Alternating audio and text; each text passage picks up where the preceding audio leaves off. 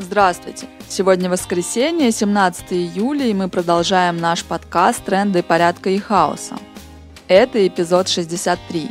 Вот главные сюжеты на повестке прошедшей недели. Прежде чем перейти к плохим новостям, начнем с хорошей. В пятницу, 15 июля, после трех лет следствия, суд оправдал фем-активистку Юлию Цветкову. Теперь в течение 10 дней прокуратура, которая ранее запросила для Цветковой три года и два месяца колонии общего режима, может оспорить оправдательный приговор. Продолжаются аресты муниципальных депутатов. На Илью Яшина заведено уголовное дело. К сожалению, многие оппозиционеры до сих пор надеются вписаться во властные институты со своей повесткой.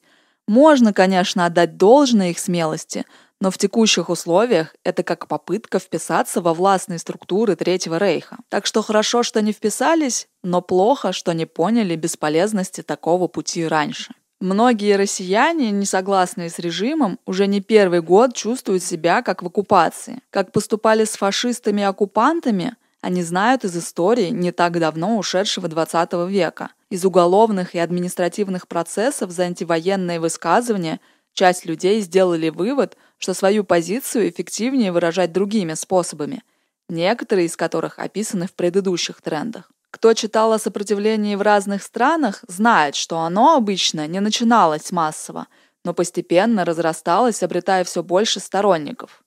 Если говорить о сопротивлении внутри самой гитлеровской Германии, то и пацифистов из Белой Розы с их листовками, и пиратов Эдельвейса, прибегнувших к более радикальным методам, в итоге казнили. Для властей слово оказалось равным оружию. Кстати, об истории. 14 июля в испанском Леоне родился один из самых знаменитых и харизматичных анархистов Хосе Буанавентура Дурути. Он заявлял, ни одно правительство не борется с фашизмом, чтобы его уничтожить. Когда буржуазия видит, что власть ускользает из рук, она вскармливает фашизм, чтобы удержать свои привилегии. С фашизмом не дискутируют, его уничтожают. Тем временем антифашист и анархист Максим Буткевич, ушедший на фронт, как когда-то это делали испанские анархисты, оказался в плену. И уже месяц родственники не имеют возможности узнать о его судьбе. Максим хорошо известен как правозащитник, журналист и основатель громадского радио. Он активно помогал беженцам, вынужденных покинуть свои дома из-за войны или политических репрессий. Конечно, сейчас, когда большинство наших читателей находится на территориях воюющих стран, когда российский фашизм подвергает репрессиям жителей своей страны и убивает жителей Украины, в том числе нанося удары по гражданским объектам, как недавний обстрел в Виннице, мы стараемся охватить именно эти новости в первую очередь. Но читатели спрашивают, почему в предыдущем подкасте мы ничего не рассказали о событиях на Шри-Ланке. Что ж, рассказываем. Итак, протесты на Шри-Ланке начались еще в марте как результат экономического кризиса, в том числе продовольственного, возникшего из-за непродуманного запрета на неорганические удобрения и защиту от вредителей. Это действительно массовые протесты всех слоев населения, которые не удалось оседлать ни одной партии. Аресты блогеров, нападения на протестующих и журналистов, наоборот, только подлили масло в огонь. Правительство вело чрезвычайное положение и комендантский час, а также но кто бы мог подумать, заблокировала социальные сети. В результате люди стали массово использовать VPN, и больше людей стали выходить на улицы. Отставка правительства и обещание многомиллионной помощи от США уже не могли остановить возмущенных людей.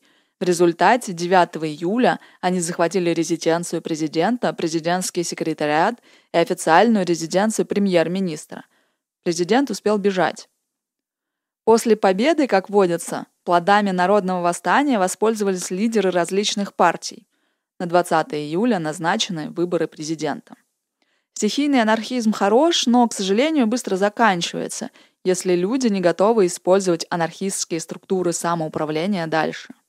На следующей неделе мы будем отмечать годовщины революции в Испании и Рожаве 17 и 19 июля соответственно – и будет возможность подробнее обсудить анархистские практики самоуправления большими территориями в условиях войны и кризиса.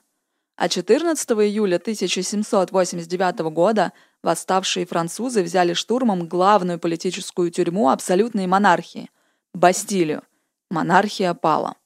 Если говорить о современных практиках самоуправления, то, конечно, сапатистские территории являются одним из таких примеров.